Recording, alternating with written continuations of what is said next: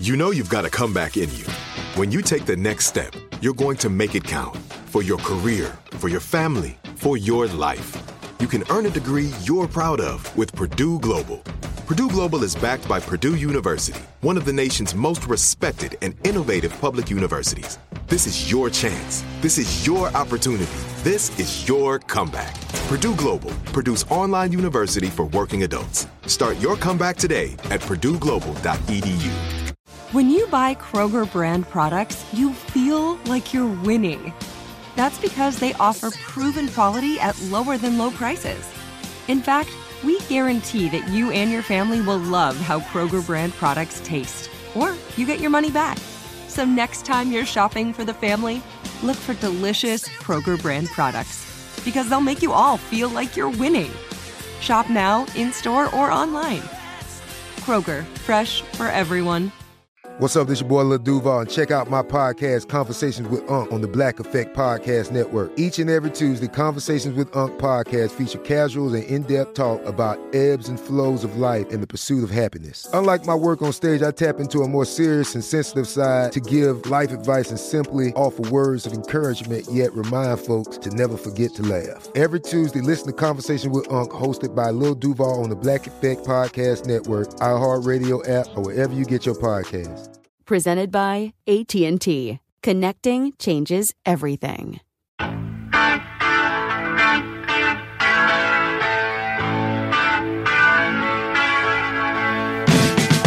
Welcome, welcome, welcome back to the Bob Lefsetz podcast.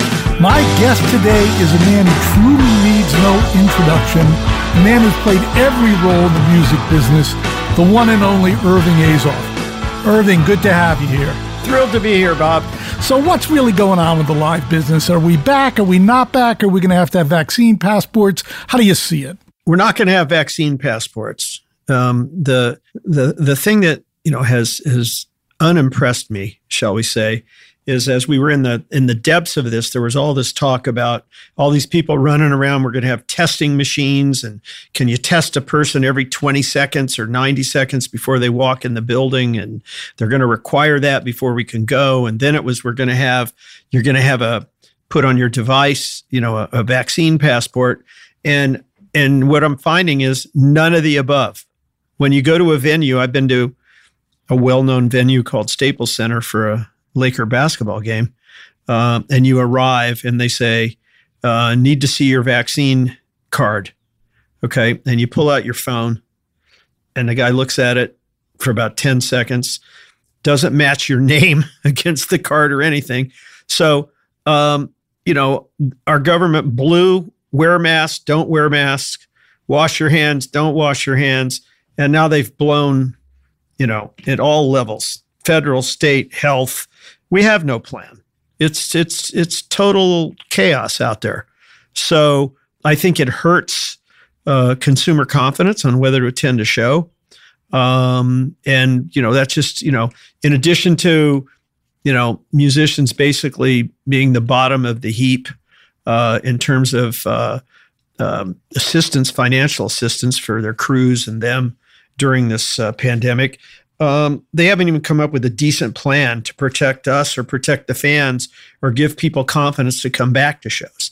Now, does that mean that people aren't going to come? Of course they're going to come, but they're not. I don't think they're going to come um, in the numbers that they would have had we had a cohesive vaccination uh, passport plan. So, are there any issues of liability on the behalf of the promoter of the act? Is are you hesitant to book your acts until you see what ultimately plays out? Look, it's the it's the wild wild west. Um, I don't think anybody's really worried about liability. You know, and we've got some states all already passing no liability laws. Um, California, who had the strictest um, lockdown laws, um, now suddenly as I understand it, if you're going to go into a music venue, um, it's the honor system. You have to say, I've either been vaccinated or tested in the last 48 hours. Uh, so, you know, what, what's, what's somebody going to sue for that for? I mean, you know, it's crazy. Okay. But in terms of booking your acts, where are you that? Where are you on that? When are your acts going to start hitting the boards? The Gardens opening, Madison Square Gardens opening June seventeenth with the Foo Fighters. That that that was up and sold out already. Uh, the second shows in the Garden are the Eagles on August, I think, 22 and 24. Um, there's an announcement coming at the Forum for a mid July date. Um, so, you know, Jimmy Buffett's opening his tour on July 8th in Nashville. Um, people are going, you know, and, uh, and uh, it's hard if you're a, you know, an A level arena or stadium act that you have to go build a huge production because you can't be sure um, of what of what's going to happen. So you know the you know um, the really the really big tours are being very wary. Most of them are just holding off till next year. Okay, so let's talk about your management company. You started in management. Explain it to me. Jeffrey runs it. Where are you involved, etc. Well, we're a private company, Bob, so we're not big on titles. So nobody really runs it. Um, we're a group of uh, very talented managers. Um, and, uh, and uh, you know, we have teams of people on each account, but it, you know, a manage, you can't run a management business like a real business. You know, I mean, as you know, we, as you know, most of us in the business don't feel that we really have jobs. You know, we really do this because we love it. Um, but yeah, my my son Jeffrey is very talented. Uh, I think he's one of the best managers I've ever known. So yeah, he's he's got a group of managers around him who are have been incredibly successful. Okay, so uh, at Full Stop is what the management company is called now. What's the derivation of that? Why is it called Full Stop? Um, Full Stop was a company founded by Harry Styles and Jeffrey Azoff that uh, merged with I don't know what was I calling mine Azoff Music Management, I think, and and uh, it uh, you know, who needs the, you know, we don't have a case of Geffen-itis. We didn't need the name on the door. So full stop was, uh, full stop was fine. So I love the name. Okay. It's kind of an English term, you know, from in the war, you know, at the end of the, at the end of the wires that would come in, it would say full stop. That's how you knew when it was over. So I, I, I don't know the derivation. There's something English about it. You'd have to ask Harry or Jeffrey.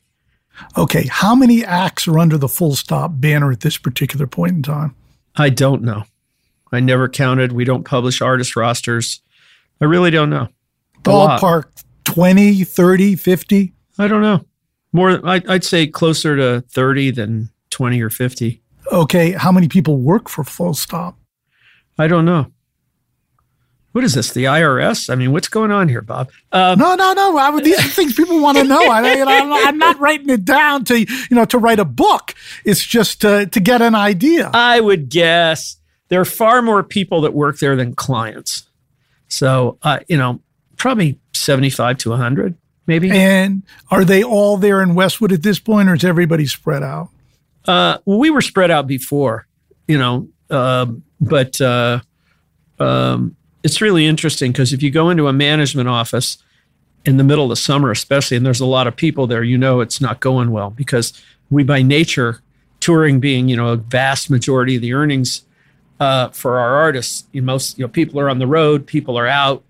Um, you know, so uh, you know p- we don't care where people live.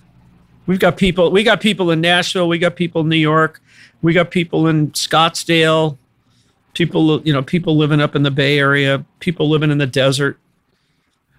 Okay, needless to say, you are the most experienced manager extant to what degree are you focused on mentoring the other people at full stop or is pretty much everybody going their own way and just gleaning your great moves and acting accordingly um, uh, we think we have an incredible culture um, you know this isn't frontline management where we you know um, which as you know because we've talked about it a lot but for your listeners we may not have when you know when we you know frontline management was founded at a time when there was a lot of consolidation going on in the business.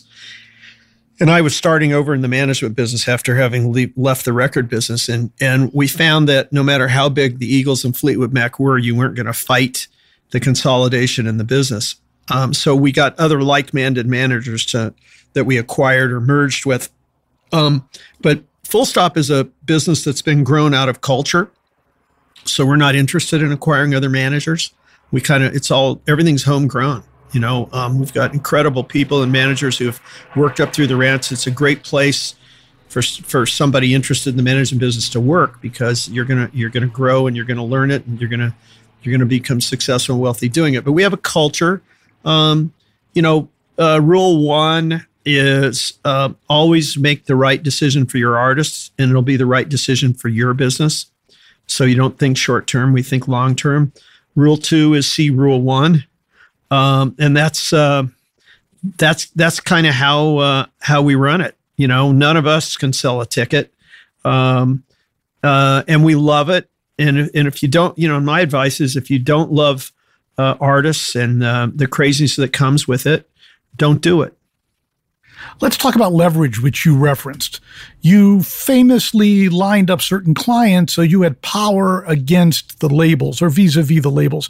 Same deal when Live Nation, then called Clear Channel, was moving up. You helped form a competitor, AEG. Can you tell us about those experiences and your strategies? Um, it was survival. I mean, back in those days, it, we, it was shrinking from like 12 to five record labels. Now we're basically down to the three majors, but with some wonderful independent action going on now uh, outside of it. Um, there was big consolidation at retail, you know, because this was even pre C, you know, it was even pre CDs and early days of CDs uh, when we when we did that, and um, there was consolidation in promoters, you know, because Bob Sillerman, which was the primary, it wasn't really about the labels as much as it was the live side of the business and Bob Sillerman had come along and uh, you know and rolled up a whole bunch of these big promoters and sold them to Clear Channel Radio, uh, and in those days it called Clear Channel. Um, and and I woke up one day uh, and I'd restarted my business, and I believe I was managing the Eagles and Journey, and I got into a big beef with a couple of promoters that were running Clear Channel at the time, who were my friends who I'd done business with for 30 years, and I said, I got to get bigger fast or I'm not going to be able to, you know, no matter how, you know, I should I should quit because I can't I can't get fair deals for my artists. Um, so that's that was the the reason for putting together Frontline. And what about uh, helping in the creation of AEG? Um, that was that was to level the playing field as well in those days. And you know, Tim Leiweke, who um, who I met in 1999 when he was building Staples, um, understood the content game and said we want to be in it. And I felt that, uh, and I had uh, uh, invested in a company called Concerts West, not the original big Concerts West, but some guys that had, in Gongaware and Meglen who'd split off from the original, you know, when Concerts West folded, and Terry Bassett um, gave them the name so that the, the the company name would go on. So I I had invested in those guys, and in those days I'd invested in uh, Golden Voice and Coachella um, and then we we kind of put together uh, Golden Voice, Coachella, and uh, uh, Concerts West to start AEG Live.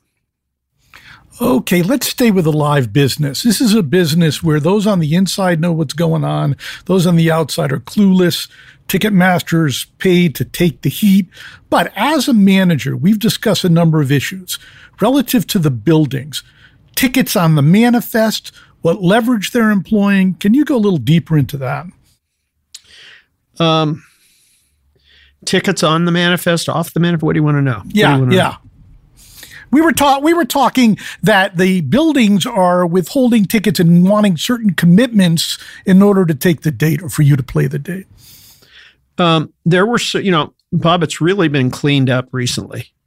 Uh, over the years, though, um, so like if you if you landed on Earth from Mars, how a, a record contract is written or paid, or how a live contract is written or paid, it would never look this way. When Fred Rosen um, took over and and and and made and switched, to, we had a company in those old days called Ticketron that he kind of put out of business. And the difference between Ticketron and Ticketmaster was it was an all-in ticket price during the Ticketron days, and then you would pay them a dollar and a half or two bucks for selling your ticket. Rosen came along and said to the buildings, instead of you paying a dollar and a half to two bucks to Ticketron, I'll pay you, but I'm going to put a service charge on top. So he, he, they inflated the price of tickets and, and basically took a piece of the artist gross and and started paying the buildings. So then, you know, so as things happen, so then we as managers and agents then said, okay, but we're not going to pay you rent. Right. So then when we weren't paying them rent, they said, okay, but we've got these seats that we sold as I don't know sponsor seats, club seats, you know whatever you whatever you want to call them, and uh, you know the, and and that's what helped us finance the improvements on our building. So those seats don't exist, meaning yeah, we're gonna they're sold and we're gonna put people in them, but they're sold by the year. And then suddenly buildings started with suites. So so through the years, it's just a moving of the same money around. Okay, you know, uh, you know, a, a standard 90 10 or 95 5 deal with an artist, if promoter had to live off of just that, um, there'd be no, you know, there would be no Live Nation, there'd be no AEG, there'd be no promoters. So, so then it comes down to, oh, but we have to have rebates and we have to have ticket service fees and we have then, then somebody invented the facility fee, which was supposed to pay a state government or something a tax, but it wasn't a tax. It was to pay off your loan for having built the building. But no, no two buildings have the same economics. But um, um, you know, since you know, listen, um, Michael Rapino is committed to a fair count. Okay. And and between him um, and and pressure and and look, buildings are not the enemy. You know, buildings don't make nearly the kind of money that people think. Okay. So um, and there's a lot of people that would take tickets off the manifest. You know, in this order, I would say the um, the StubHubs of the world are the are the worst okay because they have no skin in the game and they've got people that get a hold of tickets and they take a big chunk um, you know buildings taking tickets you know manifest tickets off the manifest except you know that's kind of gone away especially for a big act okay and then of course you've got acts that are doing it themselves so um, it's the wild wild west out there okay so let's today today if you play an arena 15,000 seats. How many of those seats are in the deal with the act and how many just never show up? Well, I, I can I can tell you at the forum, every seat's on the manifest. Okay. I can tell you that um, in most buildings, every seat's on the manifest except for the suites. Okay. Now, on a big show, they might try and put four extra stools in the suites and sell them. But the buildings are being really cool now, so they're kind of telling you, and they're going to they're to pay you or split that money with you on those seats. Um, it's it's gotten clean. It's gotten a lot cleaned up. There are there are a few buildings uh, that still have some some some unmanifested seats, and their claim is, look, the way we built this building was with the money from these suite holders. We took these massive several hundred thousand dollar year commitment for people to have these suites, and that's what allowed us to go have the money to go get finance so we can build the building. Um, and and what so so what goes on is with the exception of the suites, it's pretty clean out there with the buildings now. There's a few, and what they claim is, well, for the suites that are behind the stage and can't see, that's why we have these unmanifested seats to move these people down there. But of course, we find them listed on the secondary a lot of times, and you don't know if it was the guys in the suite that listed it or the building that listed it. But every time we find that, we clean it up real quickly. And um, all in all, the building side of the business is very clean. The Ticketmaster side of the business is very clean. The secondary is very dirty. Okay, before we get to the secondary, let's just, you talk, you know, 95 5, 90 10. Can you explain, since you certainly uh, worked at Live Nation, where are the profit verticals for the promoter? Um, well, at Live Nation, they have a wonderful sponsor. You know, have uh, the, this the sponsorship branding arm um, is you know they're allowed. You know th- that that isn't shared. Okay, so that they make their money that way. They, you know, and and certainly when they own venues, they're making it off the popcorn and the beer and the parking and and, and stuff like that. But on the straight promoter line, the the money the money's pri- you know it's it the, the money's made you know off a piece off a piece of the ticket. Okay, what's the status of the secondary market today? In um, we'll see post COVID. You know, um, StubHub and those you know Whereas Live Nation and AEG, uh, when COVID hit, were saying if you'd like a refund, here's your cash. StubHub basically issued credits. Okay. So coming out of COVID, I'm hoping these guys have saw, maybe shot themselves in the foot because when the consumer realizes that he can't get his cash back from these people, maybe people will realize them for the pariahs that they are. Now, you've certainly come up with ways to beat the scalpers. You came up with platinum and you told me once, you know, find someone who complains about paying, you know, $500 sit in the first 10 rows for the Eagles. You can't find them. So, well, well, here, well, here, look, here, here's what it is. You got to price your tickets right.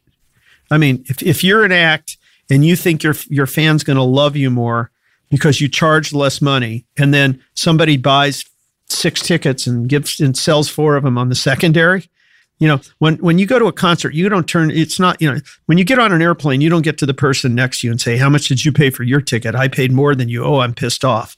It's just a fact of life. When you when you walk in a building, nobody turns to the guy next to him and says, "Where'd you get your ticket and how much did you pay?" They just know what they paid and whether they thought it was worth it. You know, and the great thing is that we can dynamically price now. And, and if you if an act will price their tickets right, so you have a chance to charge in the upper deck and the seats behind the stage a very small amount of money so that more of your real fans they can pick where they want to sit in the building where what they can afford. Um, and you know, if, if if acts would just price their tickets right, the only people that ever complain about tickets being priced too high were the press, who got their tickets for free anyway.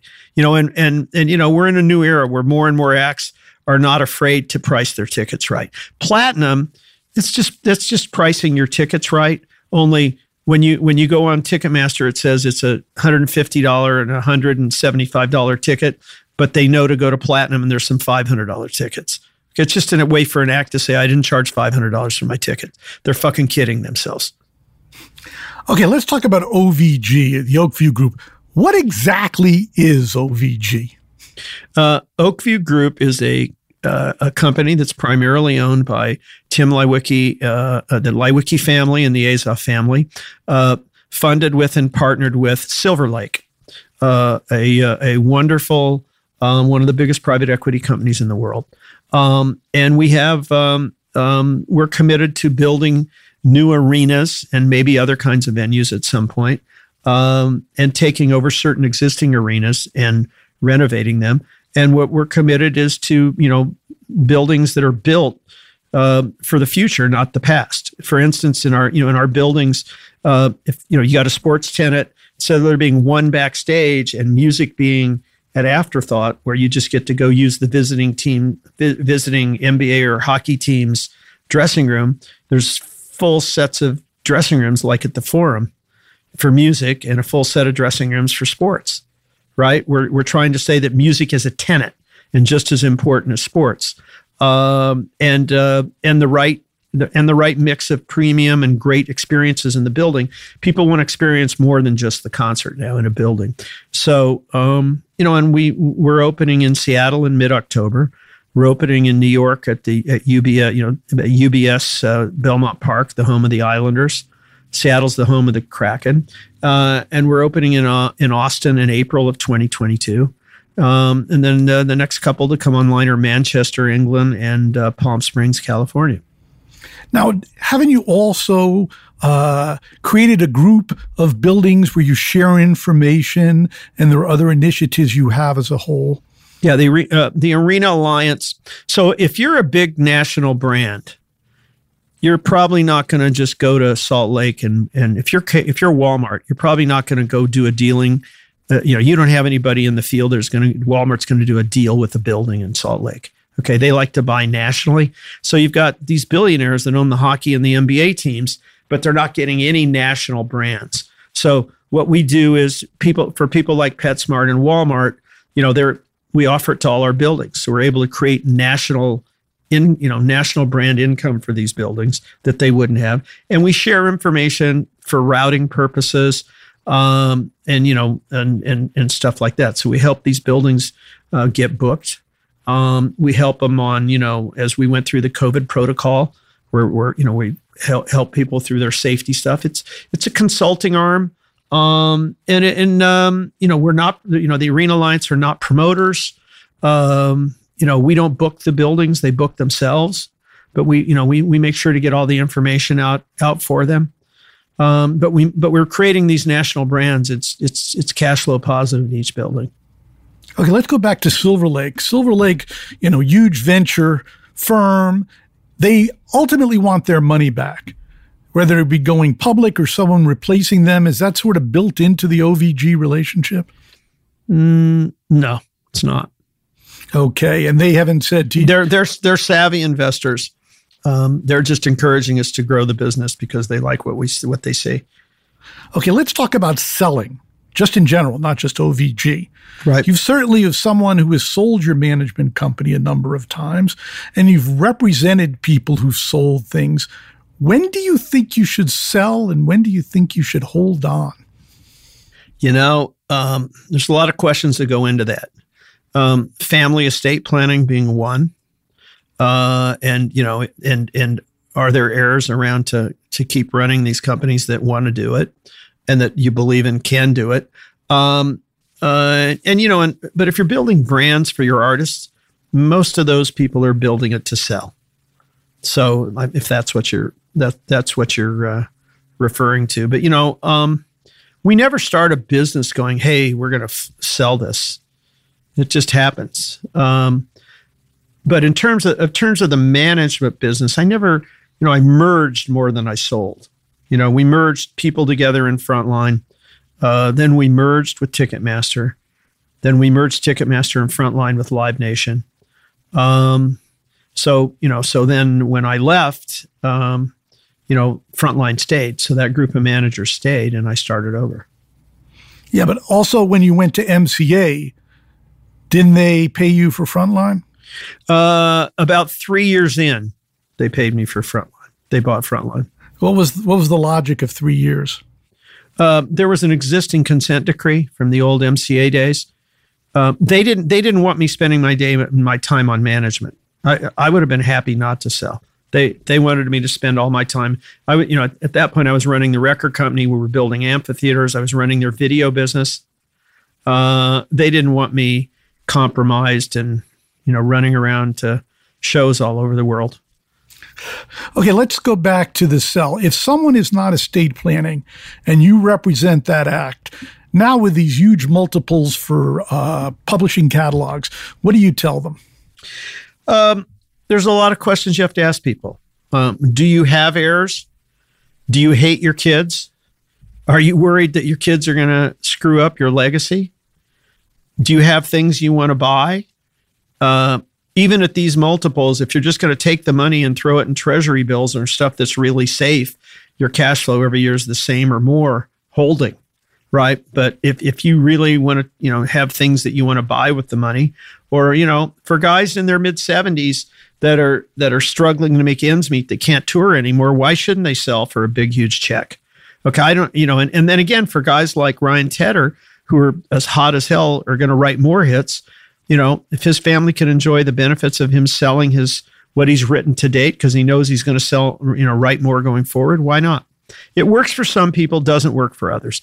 But as you're seeing, whether you're Paul Simon or you're Neil Young or you're Bob Dylan, um, you know, the, these people are, you know, I understand every one of them wanting to sell and why. And as you know, uh, you know, we're, um, it's not our primary business, but when, you know, um, I'd rather my family um, own royalties from the works of the Beach Boys or Linda Ronstadt or or David Crosby than uh, uh, you know buy a treasury bill. So that's why I'm in that business. Okay, let's talk about Iconic. Uh, you have relationships with those three uh, entities. Do you own them 100%? Is it your personal money? Is it somebody else's money? We uh, um, on on on the on the Beach Boys, we're a partnership with the Beach Boys, with us being the controlling partner in certain in certain masters, recorded uh, music flow, uh, royalties, publishing, writing. It depends. You know, you know, they have a very complex thing. So we kind of we're we're so we're the controlling shareholder there.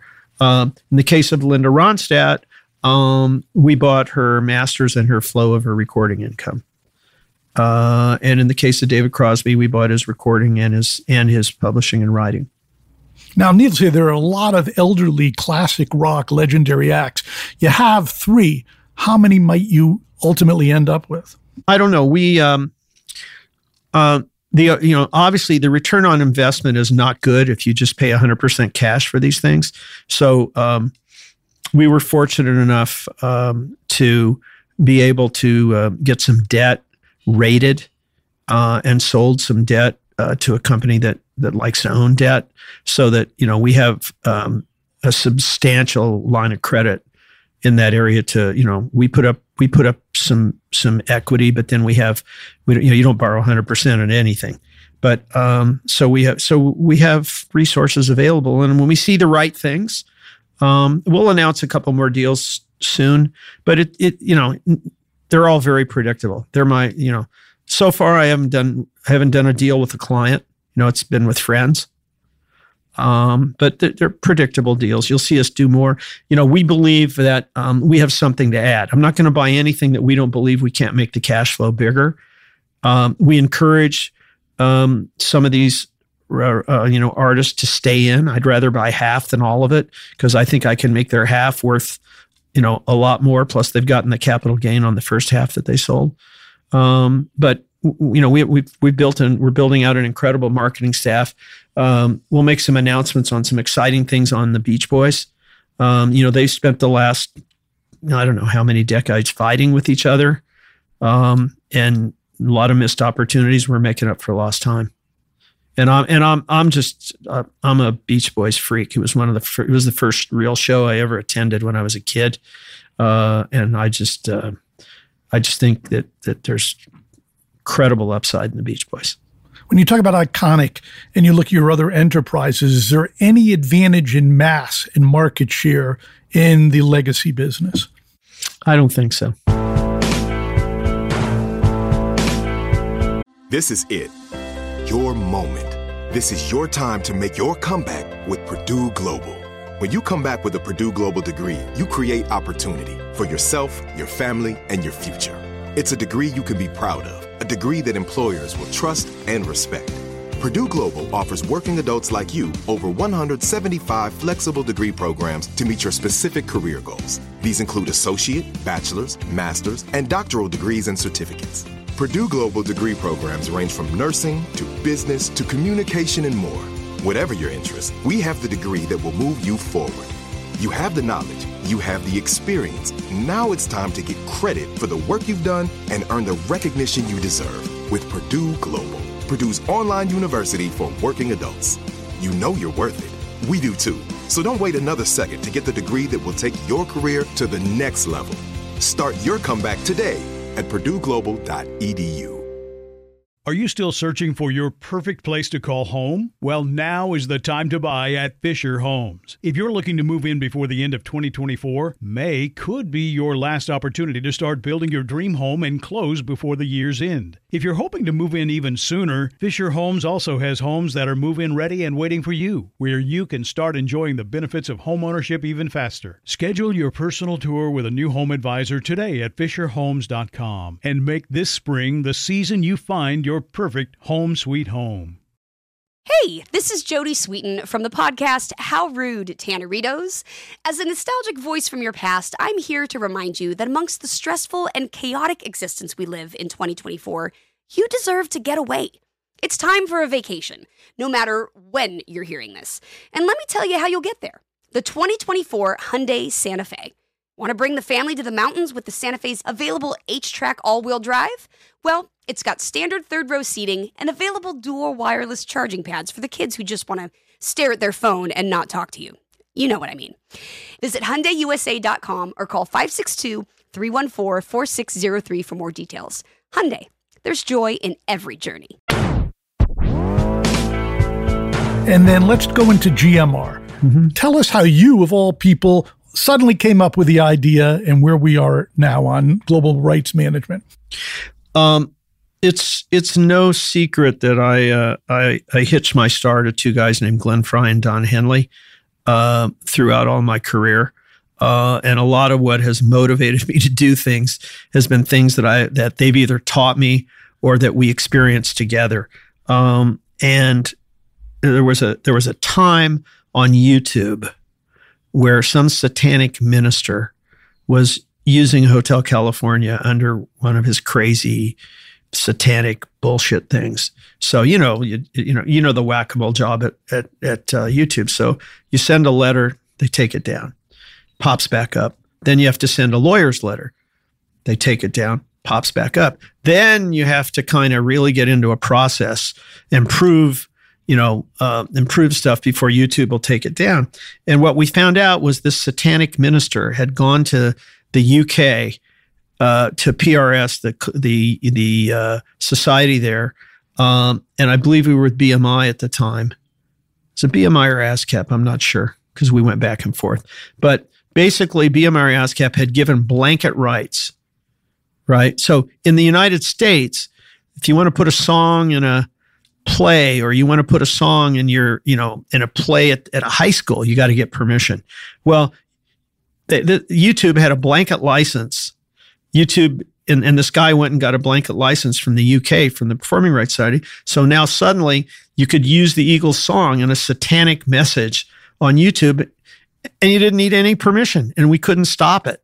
So, and then I started looking into it, you know, and then I, I would see you can't audit ASCAP or BMI when you know um, no right to audit. You can't sue them, and and I would get statements for all my acts with just a check, and I'd go, well, what's this based on? And the answer is, you just shut up and cash it. So um, so we started the first private uh, performing rights organization in 75 years. We promptly got sued by the radio music licensing cartel. Uh, and all that. But it's been a, a great ride. We're wildly successful. Um, we've signed, you know, major rider after major rider. Our riders, our rate card is higher. Our, our people make more money. It's transparent. Um, you can go on the website and say, "Hey, I got played four time on Kiss FM, and this is how much money I made." Um, so it's been a great business, um, and we feel like we've made the world a better place for these riders. How much more would I get if I switched from on a traditional ASCAP BMI to your company? Um, hard to say in a blanket answer, but we did have uh, we do have deals where we've guaranteed people you'll make ten or twenty percent more. Wow, um, for sure. But I think we make people in most instances way more. Okay, you own two restaurants. You own a certain amount of real estate. How how much of your time and how much of your investments in real estate? Uh, okay, I don't own any. I don't own any restaurants. Those are Shelley's. Okay. Every, everything's in the well. The family owns the restaurants, but Shelley Let, runs. I'll leave it at that. Shelley yeah, okay. runs it. Okay, so Nate 'n Al's uh, seventy-five-year-old restaurant in Beverly Hills uh, was in jeopardy of uh, becoming extinct you know, the Beverly Hills real estate worth had pretty much made it extinct. So through a, through a labor of love, we and some other family friends um, have taken it over. Uh, even pre-COVID, you know, we have the right to lose money, but we have a mean matzo brei and a great corned beef and a great matzo ball soup. Uh, the Apple Pan, similar situation where we got a call, um, and um, the the family that had owned it wanted another family in the restaurant business to kind of take it over that had some hamburger uh, history. We'd had some history with Five Guys, uh, Coran Capshaw and myself, and a group that included Phil Mickelson and a bunch of others that owned a bunch of Five Guys restaurants together. Um, so we kind of it kind of fell into it, but it, it's for fun and community, and uh, um, you know, one Eagles date's going to make us more than a year at a year at the restaurant. Uh, and as far as real estate goes, um, we're not heavily invested, but but we have invested in the years in everything from apartment buildings to office buildings, and um, you kind of hang on and never sell those. Okay, in terms of things that you where your money's invested in taking your time, is there anything else in your portfolio that I haven't mentioned? Um, let's think. Oak, uh, Oak View GMR management business, uh, iconic, and uh, we're in the process now of starting a record label and music publishing company. And your thoughts in creating those were? Um, pretty simple. You know, you, you um, again, I think uh, we want to be an alternative to the majors because I believe that uh, artists should own their IP. So we're going to be a, a, a, a different model, a more artist friendly model, economic model. Um, and when you look at, uh, you know, Universal's worth what, 40, 50 billion, 60 billion? I don't know what the number is going to be when they go public. Right. Warner's is trading at what, 20, 30 billion? 20 billion, something like that. Sony's probably worth somewhere in between. So you're over a hundred billion dollars. Um, you know, artists like to do business with us because we're very artist friendly. We proved at GMR that we can sign. Um, we've uh, landed an incredible talent in uh, uh, to go with my son Jeffrey and with uh, Sean Tubby Holiday, who's an incredibly gifted A and R guy. Um, and we've started to sign. Um, and you know, we kind of think if if we can't, you know, get two percent of the market, we're idiots. So what's 2% of the market worth? $2 billion. and what kind of deals you offering? You know, 50 50 on streaming revenue? Who owns the asset? Well, the, the, uh, we'll be a profit participant for a number of years, um, but the artist will always have a right to buy us out at fair market value. Okay. Or, the, or, or it's, it's either a term or a right to buy out, depending on which the artist prefers. And then in terms of net, how's the net split? Um, certain, you know, it depends on who it is and what it is and when it is in their career, but we won't be doing 360 deals and asking for pieces of touring and pieces of uh, uh, of all that stuff. But, you know, if you're a major established artist, I'm not, you know, we're not going to ask for anywhere near 50 50. Okay, let's go back to the beginning. So originally you're from Illinois. Where are you from? Uh, I was I was born in Chicago uh, was raised in a little town called Danville, Illinois. Uh, went to school. a little bit slower, a little bit slower. How far is Danville from Chicago? Uh, 130 miles. So what's Danville? South. What's Danville like? Are you growing up in the sticks, or is it like up to date? Uh, town of about 30, 40,000 people. Um, a lot of you know plants. You know, there was a GM plant, Hyster. There was, a, I think, there was a forget who the big cereal company was there. Um, but uh, yeah, it was mostly an industrial, right on the Illinois Indiana border. Um, but for some reason, it had. Uh, there was a lady that taught at the high school for years, and uh, uh they had a real good arts program. You know, Dick Van Dyke, Jerry Van Dyke, Bobby Short, Gene Hackman all came from Danville, Illinois. Um, so that's where I grew up. And then 30 whoa, miles whoa, whoa, west of there. Whoa, whoa, whoa, What'd your father do for a living? Uh, my father was a pharmacist and had a share in a couple of pharmacies. My mom was a bookkeeper. Okay. And how many kids in the family? Brother and sister. I was the oldest. You were the oldest. Okay. You go to school. You go to public school, I assume? Oh, yeah. Okay. You go to public school. Are you the class clown? Are you the troublemaker? Are you the silent? Are you popular? What's your role in school? Straight A's, class clown and you could get away with it because you're so smart. Guess so. Okay. You have a va- a big interest in sports. Were you an athlete? No, no, no, no, no. I mean, did you f- forget the team? Did you play friend, down the street? Uh, uh, yeah. Oh, yeah. We played. You know, we yeah. All summer we played baseball in the park. You know, played basketball poorly. Basketball, baseball. Okay. So now you're in high school. How do you fit in in high school? Well, there were, I think, eight of us Jewish kids in the whole school. Oh, really? Yeah. Um, but we fit in, you know. I mean, were you a manager? Were you the guy who's rounding people up even back then? Yeah. By the time I was a, a senior in high school, you know, my friends were in bands. I, no, I tried. I couldn't sing. I tried drums. I tried saxophone. Remember, in those days, you had to learn an instrument as part of it. Yeah, you know, I wasn't gifted as a as a musician, so then I just started kind of. My friends were all in, were in bands, so um, I kind of started the business side of it. So I started booking bands when I was in high school. Okay, but you also told me that you were representing the DJs at WLS. That's later. That you're already in college when that happens. Correct. Okay. Uh, now, needless to say, somewhat like myself, you're somewhat vertically challenged. What was the experience of being in school? Did you make that work for you? Was did you take uh, abuse? I was uh, no, I I was good in high school and I liked it. Uh, it I but when I got to college, I went. You know, my dad was a pharmacist, so my parents decided I should be a doctor. So I I go to the University of Illinois in Champaign, thirty miles away. I go there for a couple reasons. I go there because I already had this booking business going. So I knew how I was going to put my way through school. Um, two, I'd, I'd, uh, I had applied at UCLA um, where my and my my grandmother and I had aunts and uncles out here, uh, and I applied at John Hopkins, uh, and I got accepted at all three. Um, I was going to come to you uh, uh, at, at very one various different points. I decided I was going to each one of those, and then at the at the end of the day, I just decided uh, that I loved booking bands and stuff, and I'd already started a business there, so I stayed and went to the University of Illinois. Okay, what was the status of your band booking business by time you graduate from high school? Eh, local bands, you know, a bunch of local bands. We were playing, you know, renting halls and collecting the money, you know, playing sock hops. Well, what was your deal with the bands and how much money could you make?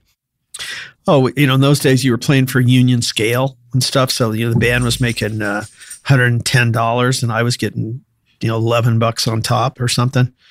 And it was crazy. Okay, so you go to college, you're a freshman, you walk onto campus, then what happens? Uh, I met a crazy guy that booked bands there, but booked college bands, a guy named Robert Nutt, N U T T. Um, and he, uh, uh, he and I started an agency called Blytham Limited, B L Y T H M Limited, some street Uh, in England. why was it called that? It's a street in England. Bob had been to England with one of the one of the art one of our artists, a guy in the Finchley Boys, and it was a street in England that he remembered. Um, and we just kind of took the the college circuit by storm. You know, there were those days.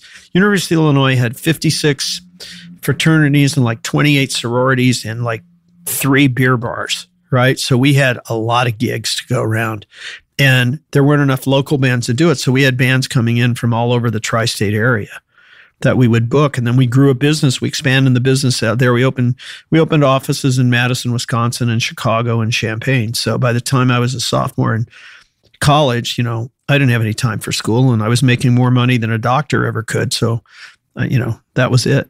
Okay, whoa, whoa, whoa, whoa. A little bit slower. How much money were you making? This is the late 60s. Hundreds of thousands a year. That's net to you? Yeah, That's a lot of money, especially in back then. days. Yeah. And then, and then, what did your parents say when nice Jewish boy drops out of college? Um, they were very happy to move in the new house I bought them. No problem. Okay, uh, Mr. Nutt, who you're working with, is he making as much money as you? Oh yeah. Okay, and you're the two principals. There's no one else with No. you. Okay, No. how do you end up representing the WLS DJs? Um, so WLS was this powerhouse in Chicago, 100,000 watt or what, 10,000 watt. I don't know what the number was. Was it 100,000 watts? It was Something 100. like- yeah, 100,000 watts. You could you could hear it all over the Midwest. You could hear it in Nashville. It was like Actually, I, think get- it was 50 was as much as you could have. 50. Yeah. Okay. so, but, 50,000 watts. but, you know, the three big stations in the world were WABC, uh, KHJ in LA, and WLS in Chicago. Right. Uh, so, um, if you, so there were this chain, there were all these clubs up around Chicago. This, one of their ex DJs, a guy named Dex Card, Dex Card's Wild Goose Clubs. So he had like seven of these clubs. So what you would do to get, you couldn't afford as a, as a little club promoter, you couldn't afford advertising on WLS, but WLS allowed their DJs to go out and MC these shows and then they had a they had spots that they ran all the time where it would go tonight at Dex Cards Wild Goose in Joliet, Illinois. You can see Three Dog Night with Larry Lujack, right? And so all these disc jockeys, and, and by the way, and when you'd bring them down to the you know to the the prom at uh, Danville High School. it- it- they were draws. They were a big deal. So it was legitimate. I mean, that you booked these guys, but you'd always book them with, uh, you know, with an act. So the act, you'd book, you'd package the act and the DJ together, and uh, and that's kind of how it started. Yeah, well, tell me the story. Tell my audience story about your meeting with Morris Levy. Um, one of our bands uh, from Champaign, Illinois, at the University of Illinois, with a big band on campus, was a band called the One Eyed Jacks. Um, and and uh, Bob Nutt had gotten them uh, up in Chicago, and there was a an a jingle ad agency guy that had a studio, and they'd recorded a record, the name of which I can't even remember right now. And Art Roberts, who was the program director at WLS, um, loved the song. And he said, I'm going to play this. And so I said, well, it's great that you're going to play it. Um, how do I get a record label? In those days, you'd have distributors like Allstate in Chicago distributed Columbia Records and this one and that one. And he says, I'll help you get a I'll help you get a record deal. Okay. And so he says, We're gonna go to New York. Um, he says, I'm gonna get you a lawyer and we're gonna go play this. The fact that I'm willing to put this record on WLS, you're gonna get a record deal. He says, and my ears are good. This is gonna be a smash. I mean, he really believed in the record. This wasn't you know, an under the table anything, right? Um, so I, um, my mom was afraid to fly. If we took a vac- vacation to Florida, we drove. So I'm 18, 19 years old. I think I was 19, maybe. Never been on an airplane. My first plane flight to go to New York with Art Roberts.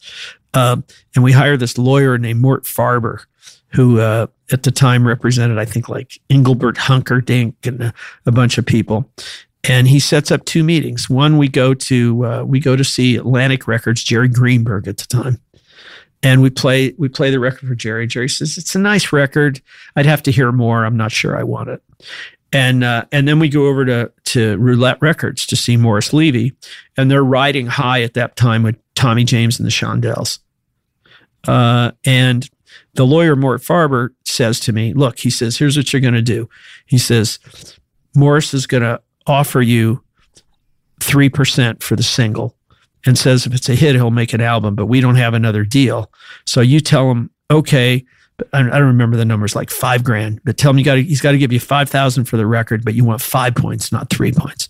So we get in the meeting, me and Art and Morris, and he listens to the record and he says, "Let me bring my promotion guy in." He brings, he brings this guy Red Schwartz, this famous promotion guy who had just broken Tommy James.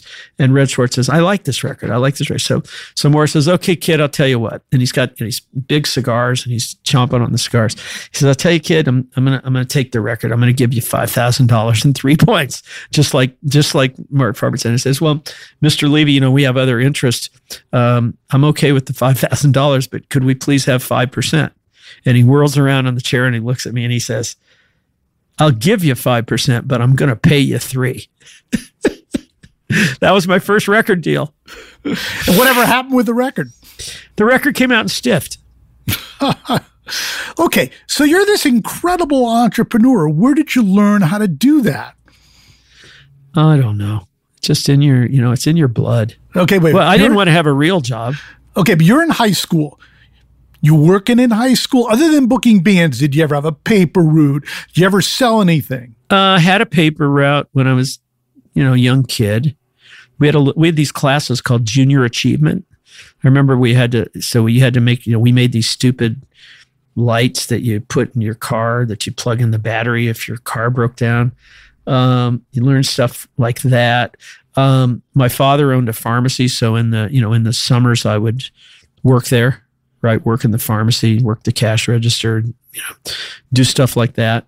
Um, kind of had a little business mowing lawns and and shoveling snow, but I hired people to do that. I would book the lawns. But okay, that's where it starts. Does it start there or anything before that? Yeah, kind of a combination of all of it. Okay, so now you're in Illinois, you drop out of college. Are you booking bands that are name talent or just all the local talent in the area? Um, no, we were booking regional bands that were important. Okay. Um, but by this time, the the agents around the country, you know, knew we controlled the college markets, especially. So we we were booking some we were booking some national talent. You know, the the the relationship with WLS certainly didn't hurt me. Like when like Three Dog Night came in you know, and, and, and basically they wanted to break in the area. And in those days, you could put a record on in Peoria, Illinois or Rockford, Illinois. And if it showed up, it was a hit. That's how you got Chicago to play it. I mean, it was legit in those days of how it would work. So, you know, so Art Roberts, the program director at WLS, would would tell like whoever it was at ABC Dunhill, uh, hey, you know, if you really want to break this record, there's an agent here that can get you dates. If you're going to put the record on the radio in Peoria and Rockford and all that, you should go play there because that's how you really get sim- simple thing. You know, the country in those days, you could go out and hard work. That's how REO Speedwagon was built. You know, work, you know, you work every little nook and cranny. So, you know, I would get a call and they'd say, Three Dog Night, take them for three weeks and book them. You know, and they'd pay me an agency commission and I'd book them all over the, three state area, little towns, and the record would go on, and that's how you that's how you built a base in those days. Um, and you know, I always thought that I had a big edge coming from Illinois and having seen how the process worked. And you know, and I actually, you know, we actually broke REO Speedwagon off that process. And you know, and you got guys on the coast that had you know grown up in New York and LA. You know, they just think you walk in, get a record deal, put it on the radio, and it happens. But these bands that had touring basis, you know, it, be, it, it was become bigger and quicker. How many years were you in Illinois before you left for LA? And uh, once you got to college. Uh, I moved to LA when I was uh, 22. So it wasn't very long. No. Okay. And you're in there. How do you develop your relationship with REO Speedwagon and Dan Fogelberg? Uh, REO Speedwagon um, were a local band that played in our clubs. And that I, so we, I was their agent you know, and then there was no difference between agent and manager in those days, you know, and that, so we made some tapes and I, you know, we, I went to New York, got him a record deal, um, with Ronald Luxenberg at, uh, Epic Records. Um, and, you know, so that's how that kind of started.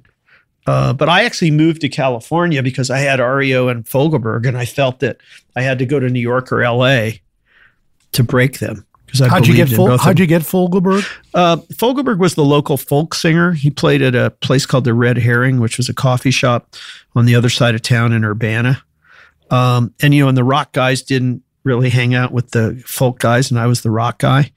Uh, and uh, a friend of mine took me to see Fogelberg, who was friend who kind of knew Fogelberg and thought he was great. And then uh, he came to my office the next day. He'd made a tape because his father was a um, high school music teacher in Peoria, Illinois, and had a friend in Pekin, Illinois, where he'd been in the studio, made some tapes that they and they were playing his his tapes on the local uh, college radio station. So Dan was like a year younger than me.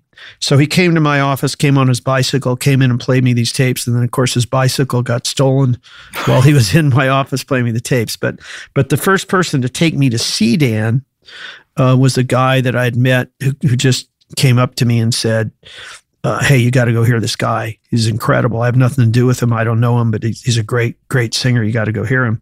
Um, and the and the, the, the guy was down at the University of Illinois visiting his girlfriend. Um, the guy was John Belushi. It took me to see Dan Fogelberg. I hadn't heard that story before. Okay. Yep. So now you're in, you want to go to LA and then you ultimately write letters to everybody. By the way, it's, it, it just strikes me, you know. So I meet my my thing my I really get started when you start thinking about it, you know, Belushi, Fogelberg, and you know, what are they now? They're both dead, right? I mean, it's gone it's crazy. Both prematurely dead. Well, you know, it's weird when I remember watching the George Carlin special before he died and he had his address because, oh, ripping this guy out, he's dead. And you're like, oh, that's in the future. Now that's us. Yep. It's very weird. And you start wondering how much time you actually have left, which begs the question anything you have to do before you die? uh, what, who was the one, uh, who was it said to me? I don't intend to retire and I don't intend to die. I'll just go with that. Well, it didn't work for Sumner Redstone. So, but irrelevant when that happens 30 years from now or 30 minutes from now, God right. forbid, any place you haven't been, anything you haven't done. You know, I no, I'm, you know, I feel very fortunate and blessed to what I've done. I'm not, I, I don't have a bucket list left. I mean, it's like, uh, just do more of the same. Okay. So you want to move to LA and you told me you wrote these letters. Uh, well, I sent Fogelberg's tape to Geffen because there'd been an article in Rolling Stone that said, uh, um, that he was starting Asylum Records, um, and and he you know and I th- sent it to him. I don't and then I then I called him. He picked up the phone. Um, I I knew him a little bit because when he was an agent at at um, he was booking the association, I think, and I'd book something, or we had a conversation about booking something. Uh, and he uh, and he said that he had listened to the tape and he really liked it, and that I should come see him. Uh, so REO already had a record deal with Epic and my friend Terry Bassett at Concerts West had put them on a Grand Funk Railroad tour. So they were out touring everywhere, and we we had our start. Um, but I uh, so I came out to see Geffen, and he said, and he told me um, that Jackson Browne really liked um, the Fogelberg tapes, but that he was backed up on male singer songwriters because he had Jackson, he had Ned Doheny, he had David Blue, had you know all these all these, and he said if I could wait a year, he would sign Dan. Now us being what we were, kids being kids, um, uh, we didn't wait a year. But I took a I took a job working for Jerry Heller at a place called the Heller Fischel Agency. Wait, wait, wait. You told me that you tried to get a job with a million other people. That was, and he was the only one who offered you a job. No, no, that wasn't true. That I don't, I don't know what I told you then, but um, but do you recall? But I uh, um, I had to decide if I was going to go to New York or L.A. I decided I was going to leave Champaign, and I'd actually Bob Nutt had you know Right. freak freak f- you know kind of just went nuts on drugs and alcohol and kind of disappeared and i and the guy i kind of gave the agency to the guys that worked for me uh, and said i don't want to do this anymore and i'd saved a bunch of money anyway so um, but the the biggest agent in the business was frank barsalona at premier talent Right. in New York, you know, and a, a gentleman who was a you know who was a pioneer of, you know, he divided the country up and decided who got what. He had all the big English bands, right? And uh, and um, so uh, and I and I had booked some stuff for Frank and stuff, and my friend Bill Elson from Chicago had gone to work there, um, and Bill had. Uh, and, and, and so I'd been in to see Frank, and he's so he kind of said, uh, "I'm going to come work here, come move to New York and work here."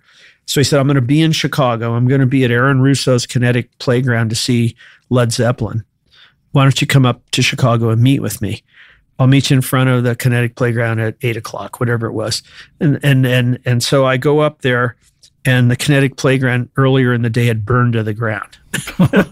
and I took that as a message don't move to New York. okay. So, and I had been offered this other job. Jerry Heller was a very, uh, it was a new startup agency, uh, represented Jose Feliciano, the Guess Who, Lee Michaels, Nils Lofgren and Grin. Um, had a bunch of stuff, bunch of Geffen stuff, Jo Jo Gunne on Asylum and a bunch of stuff. Um, and Jerry and Don owned this agency. So it was the two of them and me. Uh, and they were fun times until Jerry did too much blow and kind of got in a fight with Geffen and was fighting with everybody. And then I moved to Associated Booking Company. This is it. Your moment. This is your time to make your comeback with Purdue Global. When you come back with a Purdue Global degree, you create opportunity for yourself, your family, and your future. It's a degree you can be proud of, a degree that employers will trust and respect. Purdue Global offers working adults like you over 175 flexible degree programs to meet your specific career goals. These include associate, bachelor's, master's, and doctoral degrees and certificates. Purdue Global degree programs range from nursing to business to communication and more. Whatever your interest, we have the degree that will move you forward. You have the knowledge, you have the experience. Now it's time to get credit for the work you've done and earn the recognition you deserve with Purdue Global, Purdue's online university for working adults. You know you're worth it. We do too. So don't wait another second to get the degree that will take your career to the next level. Start your comeback today at purdueglobal.edu.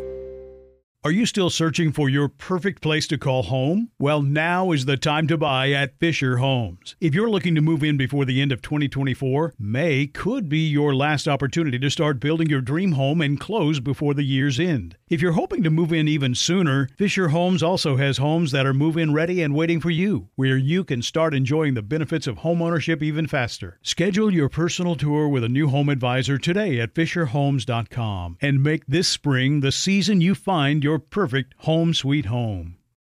Hey, this is Jodie Sweetin from the podcast How Rude, Tanneritos. As a nostalgic voice from your past, I'm here to remind you that amongst the stressful and chaotic existence we live in 2024, you deserve to get away. It's time for a vacation, no matter when you're hearing this. And let me tell you how you'll get there. The 2024 Hyundai Santa Fe. Want to bring the family to the mountains with the Santa Fe's available HTRAC all wheel drive? Well, it's got standard third row seating and available dual wireless charging pads for the kids who just want to stare at their phone and not talk to you. You know what I mean. Visit HyundaiUSA.com or call 562-314-4603 for more details. Hyundai, there's joy in every journey. Tell the story of we're going to do the Lee Michaels date. So Jerry Heller says to me, uh, go up, stay with Lee, um, make sure he goes to this gig. I think it was, I don't know, it wasn't Sacramento, it might have been Fresno or something. What? I think it was Sac- Sac- You told me Sacramento the last time. yeah, okay. because it was drivable from San Francisco. right. Right. And he had some, you know, like Ferrari or something. So I get to his house. This guy had live mountain lions and tigers in his backyard as pets. Okay. Scared the shit out of me. so I survived that. And and he had this wonderful girlfriend uh, that I think had I don't know whether she was with Van Morrison before or after him, but I remember her name was Janet Planet. This- Right. Okay. And so Lee and I, would jump in the car. He drives like a 100 miles an hour to the gig. Okay. Uh, and he, he had this two piece band, him and a drummer named Frosty. And he had this massive hit record and he was huge in California. So, you know, and, and he played like 20 minutes and comes over to the side stage and says, Come on, kid, we're leaving. And I went, you, can't leave. You just played 15, 20 minutes. He says, Do you have the money? I said, Yeah. He says, We got paid? I said, Yeah. He says, We're out of here. Okay. and dragged me to the car and we drove back to San Francisco. And you also told me you had to give the money back. Of course, we had to give the money back because they nearly rioted. And then Jerry Heller said to me, "Well, what do you, I send you up there? How did you fuck this up? How did you let the guy leave?" Right. But anyway, there's I got a million of those stories. Okay, so your go to Associated Booking. What is that? Uh, Associated Booking was a bigger agency. Um, you know, and if it, it, you know, it was founded basically by Joe Glazer. Um, the guy running it was Oscar Cohen, but you know, it was built on the back of, uh, uh, you know, uh, Glazer represented um, people like uh, Louis Armstrong and you know all the big bands and and and that stuff. And then and it was it was a solid place. You know, Tom Ross, who founded the CAA Personal Appearance Department, was there. Johnny Podell, who later kind of founded ATI, but but we had um, Alice Cooper, Quicksilver Messenger Service, um, uh, the Doors. Uh, it, it was, you know, it was a real, real place. Okay, then you end up booking the Roxy.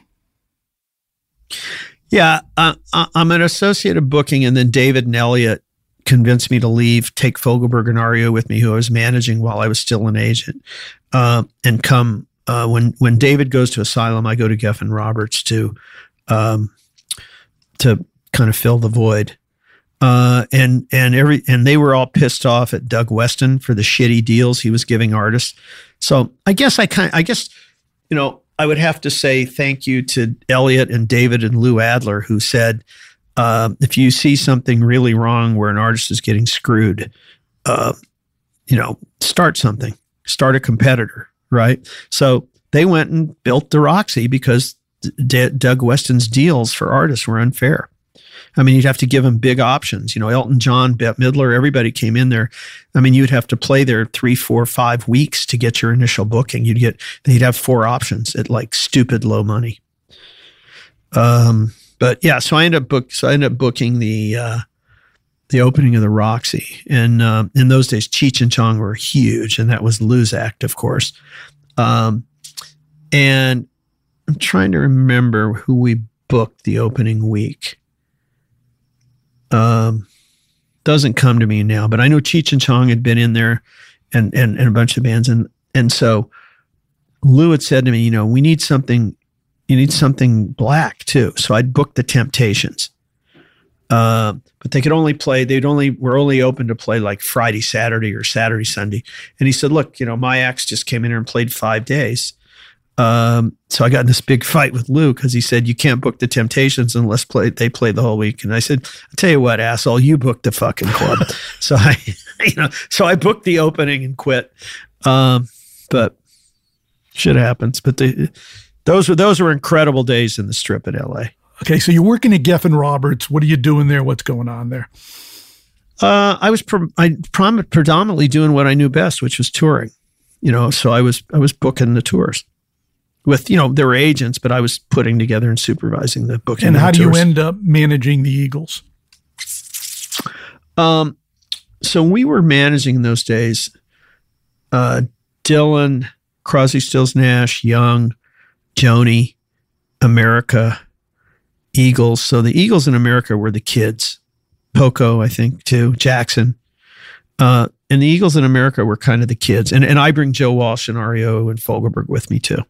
How do you get involved with Joe Walsh? Because he's with the Belkins in Ohio. How does that start? Uh, um, Belkin and I promoted. Um, Mike was a friend of mine. We promoted a series of concerts in Lake Geneva, Wisconsin, and so I was around Joe a lot with Mike.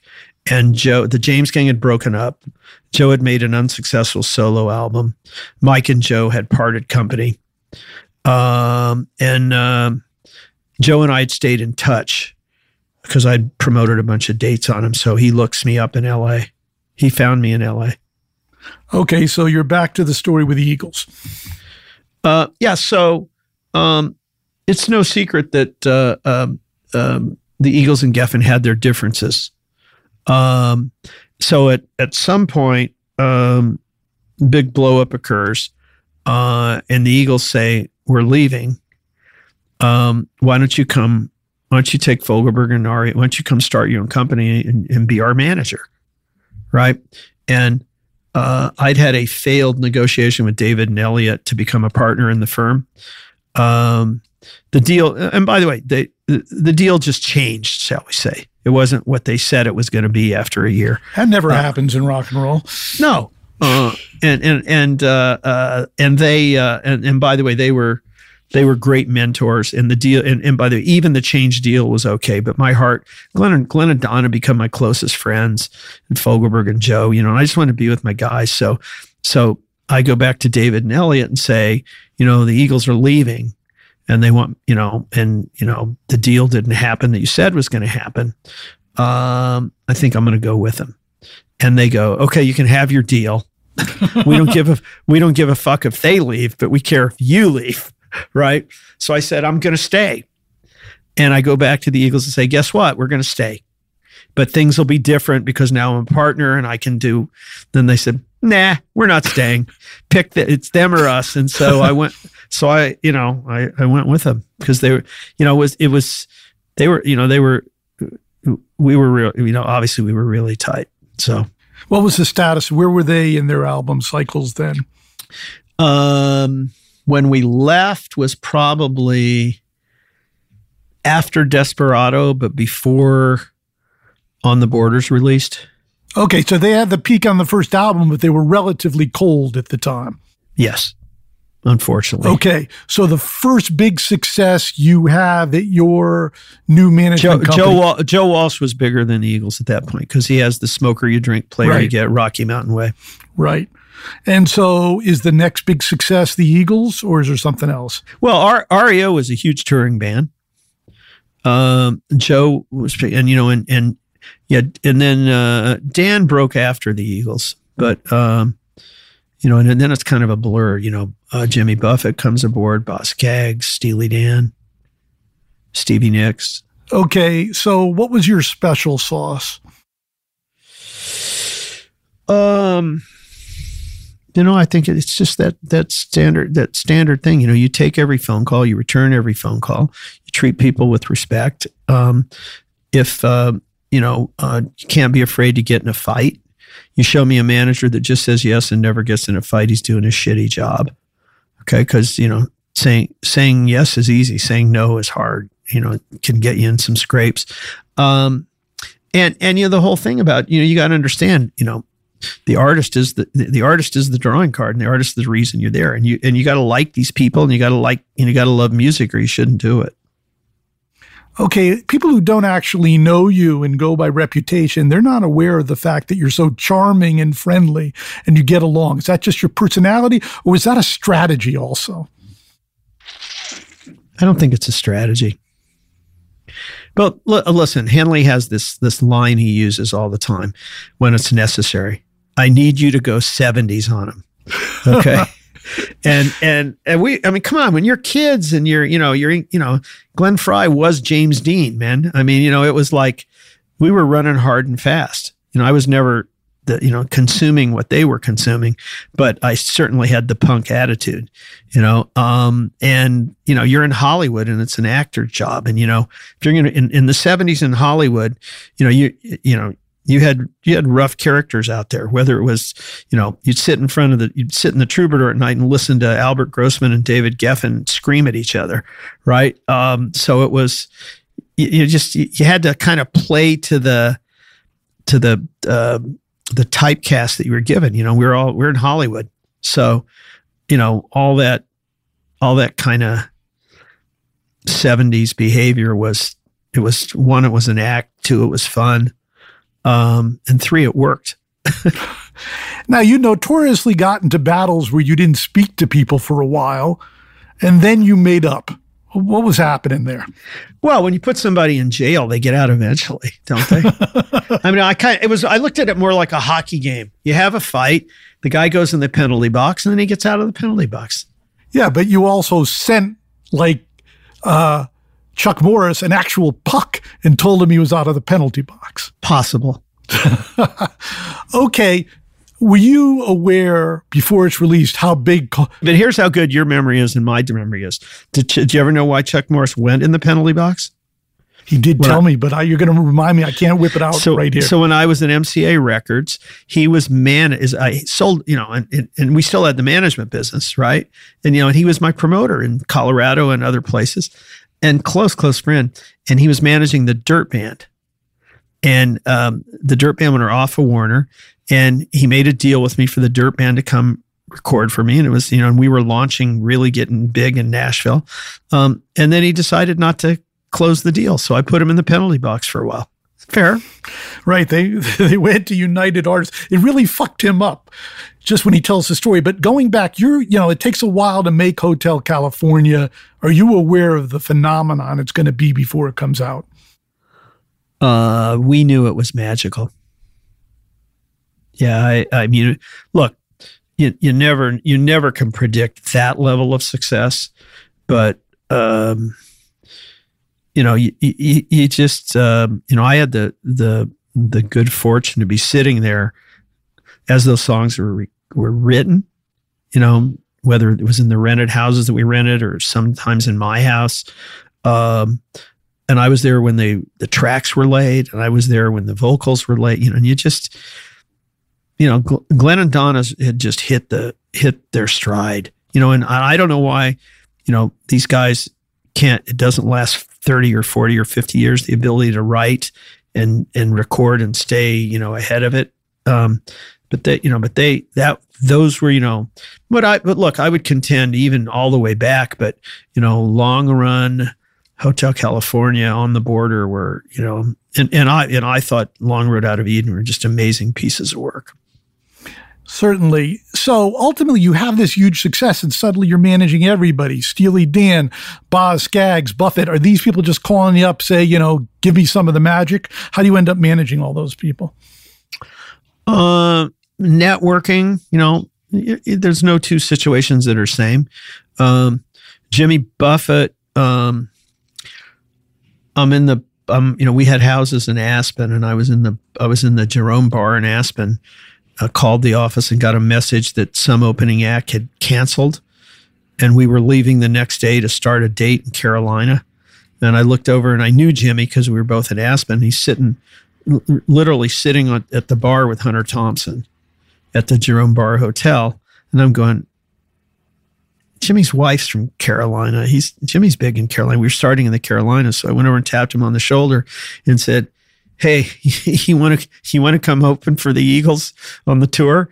And he says, "Yeah, I ain't doing nothing." Of course, I said, "All right, grab your guitar and meet me at the airport. I'll book the flights tomorrow morning." We flew together the date, and that's and he and and uh, he was uh, he was managed by a guy in Nashville at the time and had a record deal and was starting out. And it was kind of just getting started for him, but things things got got waylaid. And and one day after he opens for the Eagles at Madison Square Garden, his wife Jane Buffett hops in my limo, and says, uh, "You're going to manage my husband. You're going to go buy him out of this other contract, and and manage Jimmy." So that's how that kind of happens. Um, I believe somebody at Columbia Records set me up with Boz. Um, you know, my my girl Stevie um, was just, you know, Fleetwood Mac was a mess, and she knew she wanted to make uh, solo records. Um, and you know, and and we'd done dates together, Eagles and Fleetwood Mac. So you mostly meet these people out on the road, you know. And how do you get involved with Howard Kaufman? Howard Kaufman was um, he and Larry Fitzgerald were running Jimmy Guercio's management business, and they were managing Chicago and the Beach Boys and maybe even Billy Joel. I don't know. I don't remember. But Howard was the kind of CFO guy, and Larry was kind of the general manager. You know, and and Guercio was the producer. Um, and I, you know, we and I, we were recording up at Caribou, the Eagles and stuff. I met Howard and Larry.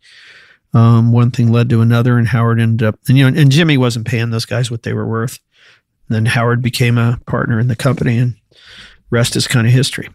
Uh, what were Howard's roles as opposed to your roles? Well, he kind of picked up the, uh, uh, you know, I was the I was the talent artist relations guy. Um, I would help the making of the records and the and you know kind of route the tours and stuff. But Howard would all the you know all the economics. He was a very gifted business manager. So deals. Okay, how do you end up at MCA? How did I end up at MCA? Uh, well, the Eagles broke up, Fleetwood Mac broke up, um, Steely Dan broke up. Um, Howard, we used to we used to have this act. We called me the pencil and him the eraser. and uh, and Howard said, you know, no matter how much money we've made, you know, you know, without all this income from these other people, we have to go sign other people. And all I know is I wake up one day and and uh, we'd sign Styx and the Go Go's after having the Eagles, Steely Dan, and Fleetwood Mac. Um, and uh, I somehow fell into um, this movie FM that I'd made at at Universal, where I took my name off because they I had the right to take my name off if I didn't like the movie, which they thought was hilarious that I negotiated that right. So I did the soundtrack, which was very successful. And I took my name off the movie because I didn't like the movie, which they thought was fucking ridiculous. So I get a call one day from the, uh, and then um, they had a guy running MCA Records named Gene Froelich. And in those days, I think records were 798 maybe 898 but I don't think they were that expensive yet but okay I think they were still 698 whatever Froelich decided that Gaucho by Steely Dan which was the last album they owed MCA uh, should be 998 or it was a dollar or two dollars right, it was a dollar more whatever right. Dollar two dollars more. Um, so Fagen and Becker and I I said listen I, I've got a perfect way to let the public know that that we are not off, you know that we're unhappy that they're charging this money.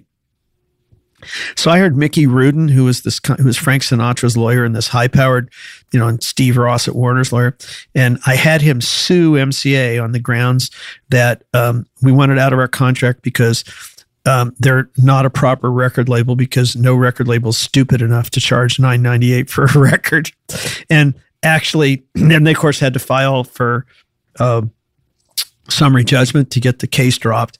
And we actually took Sheinberg's deposition and stuff. It was fucking hilarious. And Sheinberg thought that this was the greatest stunt ever. And of course, we lost, and the album came out at 998 and it did fine. But anyway, I get this call from them one day, and I was, I don't know, must have been, I can tell you exactly, I was 35. And they said, um, why don't you come be on our board and run the record company? And you know, I wasn't having any fun right then, and I and I turned it down a couple of times, and they kept coming back to me. Um, and I remember Shelly and I were at Caesar's Palace in Las Vegas. They used to have this big tennis tournament down there, um, and we went down with our friend John McEnroe. Um, and he was so, and and at the time I was playing a lot of tennis and stuff, and and so he was he was down there. We were hanging out with John McEnroe and, and Bjorn Borg, and you know they were doing naughty things, and it was just just really fun. And I remember Shelly coming and get me. She says, Stevie Nicks is on the phone. She's crying, blah, blah, blah, blah, blah, blah, blah. So I get, I pick up the phone and Stevie says to me, um, she was signing her solo deal to um, Danny Goldberg and, uh, and, um, Paul's Paul label. Fishkin, Paul Modern Fishkin's Records. label, Modern Records. And she says, They say you're being so mean to them and you're charging them too much money and you're going to, they can't afford to pay for me what you want, et cetera, et cetera, et cetera, et cetera. And, and, it, you know, and, and, and I just kind of threw up my hands. I said, Shell, you know what? That's a signal. Maybe I'm, maybe I should just go do this. Right. So I, you know, and then one thing led to another. So I agreed to do it. I kind of felt like I'd done interviews where I called them the music cemetery of America which Lew Wasserman and Sid Sheinberg thought was hilarious. And I had called him that joke of that joke of a record company in the valley nobody wants to sign with. And I, I kind of figured there was nowhere to go but up. Yeah, the label was essentially moribund.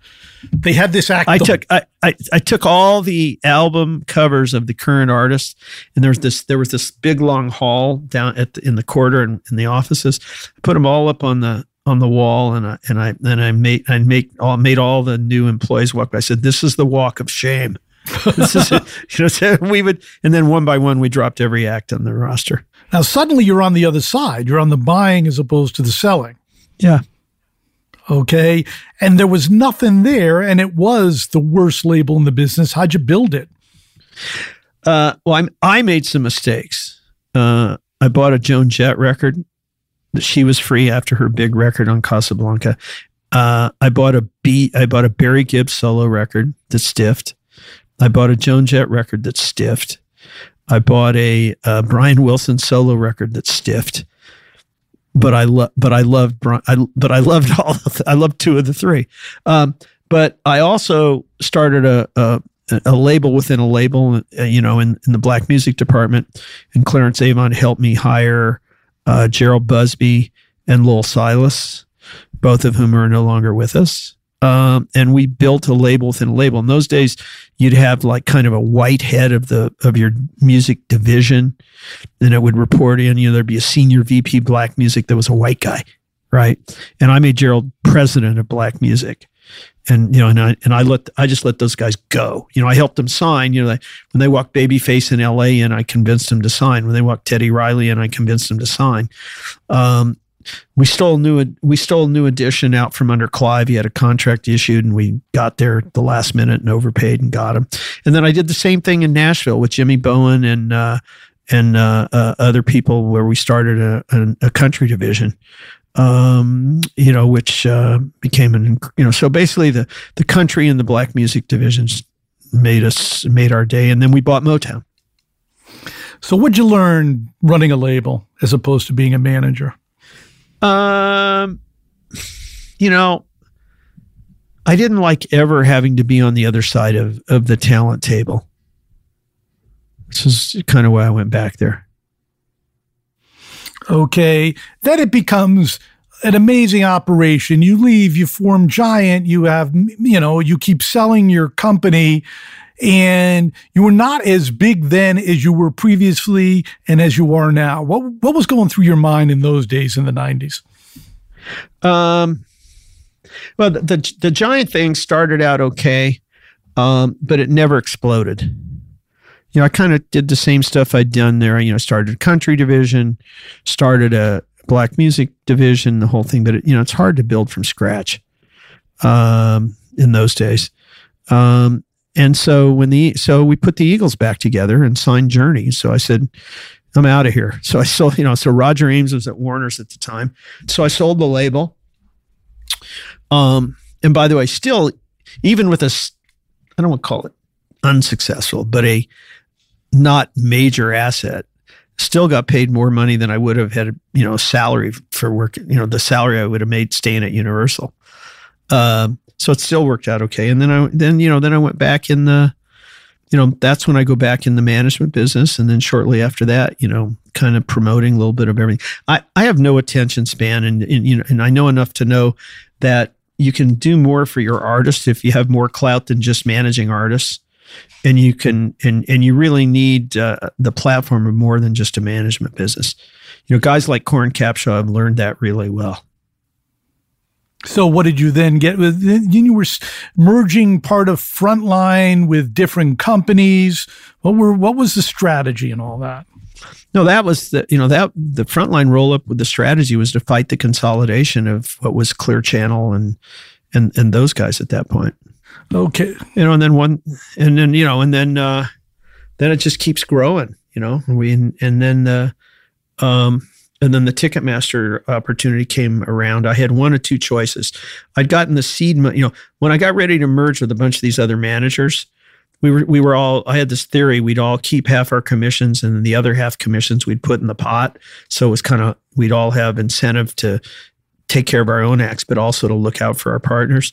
And then when it came time to close, you know, we had there were like four of us. Everybody was, well, where's our check? Right. Nobody wanted to put the half in the pot. They wanted me to buy that half. So um, I knew this guy named Scott Sperling who had been at, who was at, at Thomas Lee, which is now TH Lee in Boston. I knew him because he was the student buyer and went to went to school with my brother at Purdue University. And just he calls me up one day and says, Hey, I'm going to buy Warner Music uh, and I'm going to put this guy, Jeff Kwatinetz, in charge to run it. Can you consult us and help us get this deal done? And I went, Scott, first of all, you're not buying Warner Music. They're going to use you as a stalking horse and sell it to EMI. Okay. Two, you're not putting Jeff Kwatinetz in charge of anything. Okay. And so one thing led to another. Um, and of course, they did buy Warner Music. Um, and he came back to me and said, "How about you know?" And I and I and, I, and we were friends. And I told him my you know how all these you know I'd wanted to merge all these management businesses. He said, "Merge all the management businesses, and then we'll merge it with Warner Music." Right. And then when they when everybody said, "Oh, we need money," Scott came back to me and said, "Well, I'll put up the money." Right. And so Scott and I, you know, TH Lee and I went in business to buy all these managers together. And then he comes and then he has Edgar Bronfman running Warner, et cetera, et cetera. And then when the time, and then he comes and says, we want to merge you, change Warner music into a different model. We're doing terrible. Right. Uh, and we, we have the deal done. And I think it was owned, a guy that owned 10%, Providence owned 10% of Warner at the time. This guy, Jonathan Nelson, who was a really nice guy, but Jonathan said it wasn't fair for TH Lee to make a profit when they sold frontline management and merged it with Warner. So he wanted Scott to disgorge his profit to the partners. And Scott said, I'm not going to do that. And while that was going on, Barry Diller showed up and said, um, I'll, you know, merge with Ticketmaster, I'll pay you more. And Scott said, take their check.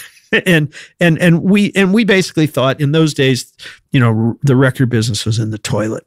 And we kind of felt all of us felt, all our managers that we sat down, we all felt that um, controlling Ticketmaster and the, putting us in the live side of the business was a better idea than merging with a record label. But you a little bit get in the den of the wolf there with Barry Diller. Um, yeah, Barry's a strong personality, a brilliant guy. He's made billions and billions and billions. But um, I was a, um, you know, my job because he, you know, he had screwed Ticketmaster up so bad. Um, their deal was expiring with both AEG and Live Nation. So it was clear, you know, right after I got there that we had to do a deal with one of them. So my, my, you know, my deal of choice was AEG because my friend Tim was there. Um, so the, the, the, the truth is that we had a handshake, um, to, um, you know, do a, a new long-term deal with AEG. AEG, I think, was getting like a 15% stake in Ticketmaster in return for a long-term ticketing deal. Uh, and then uh, Phil Anschutz and Barry uh, um, couldn't get along, and the deal fell apart. So then I went and made the Live Nation deal and lived happily ever after. Yeah. So what kind of plane do you have now?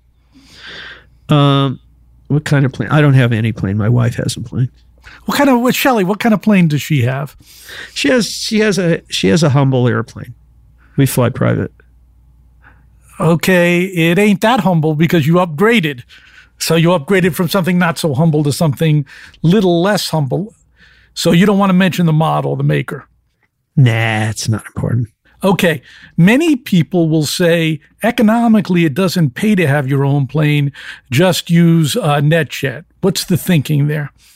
Um, look, uh, and a lot of clients clients have planes and stuff too. Um, first of all, I think the, the, the plane is a is a great luxury, but it's also you know I could I used to pre pandemic i'm doing it again. You save up six seven stops and you go out and you, you, you know you can go out and get done in three days what would take you 10 days if you fly in commercial city to city. But that that notwithstanding the rule of thumb is if you're flying 250 hours a year or more as an entertainer or an executive uh, in, in, in, in, in, in a fractional jet you should you're better off owning your own plane. Okay so what's your take on youtube now um, you know, they've just they still pay so little per per stream or per whatever you want to say user or whatever. Um, I I think they're shocked that they're now getting enough so many subscribers that are signing up for the pay service.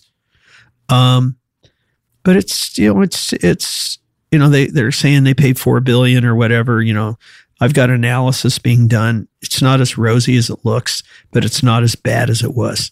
So, you know, they get a they get a, a C minus from me instead of an F these days. Um, but it's getting better. It is getting better. What what will make it get better? What would you like to see happen or you see is going to happen?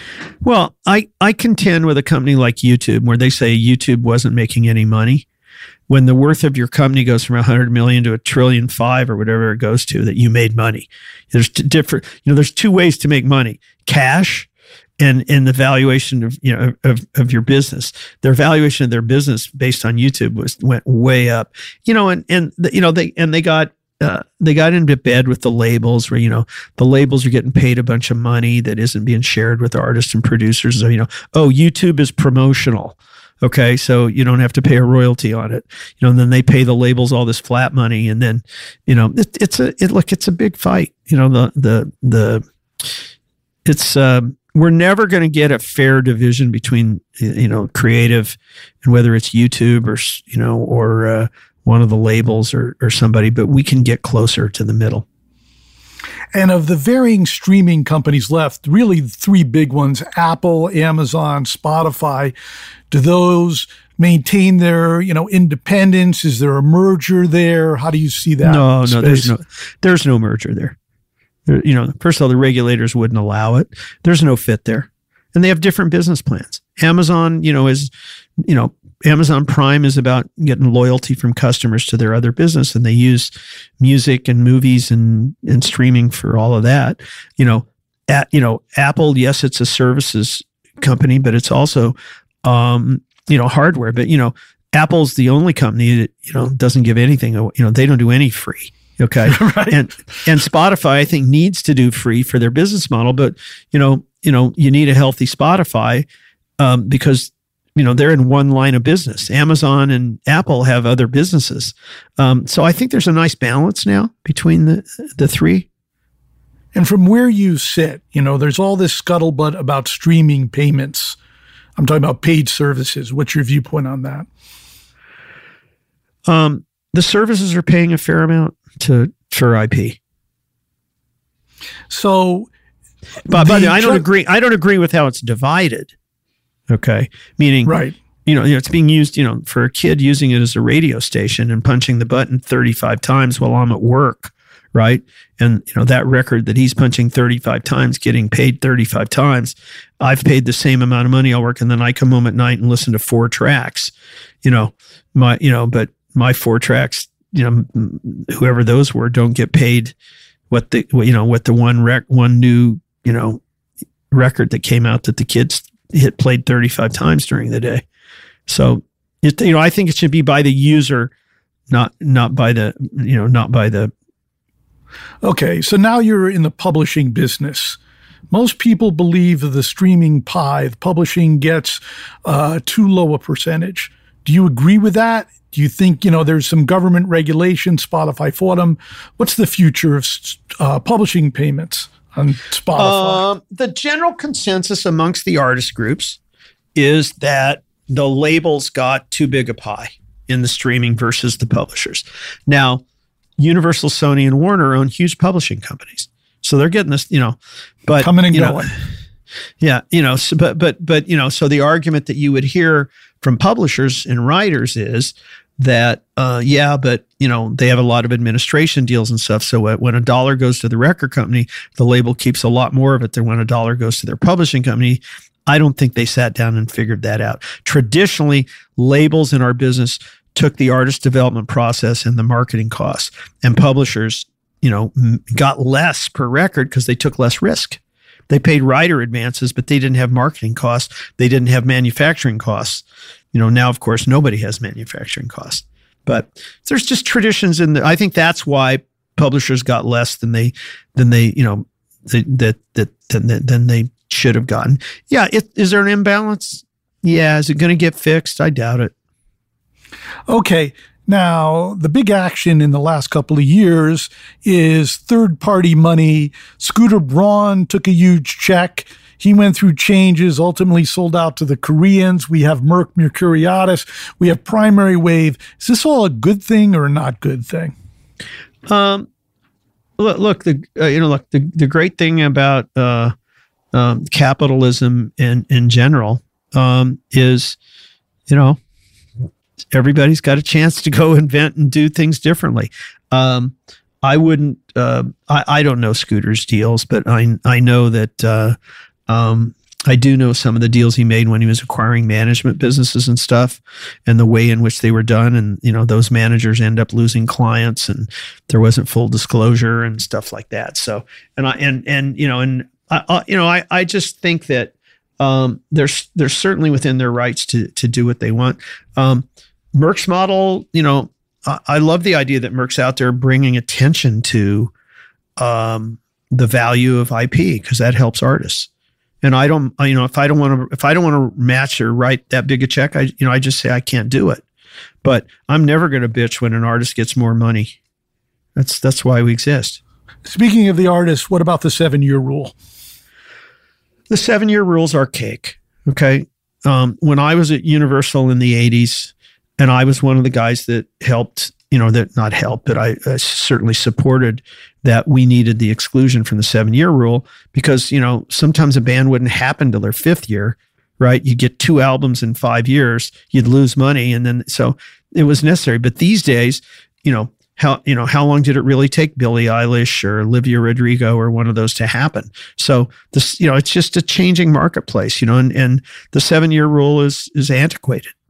So I mean, I mean, you know, the, you know, the exception, you know, giving a record. The only people in the state of California that get an exception to the seven-year labor law are, are the only people that are penalized are recording artists. So, but there's there's a compromise to be had, uh, and you know, the bill will come back up in January, uh, and there'll be a big fight, and um, hopefully, uh, reasonable people will, will will work it out.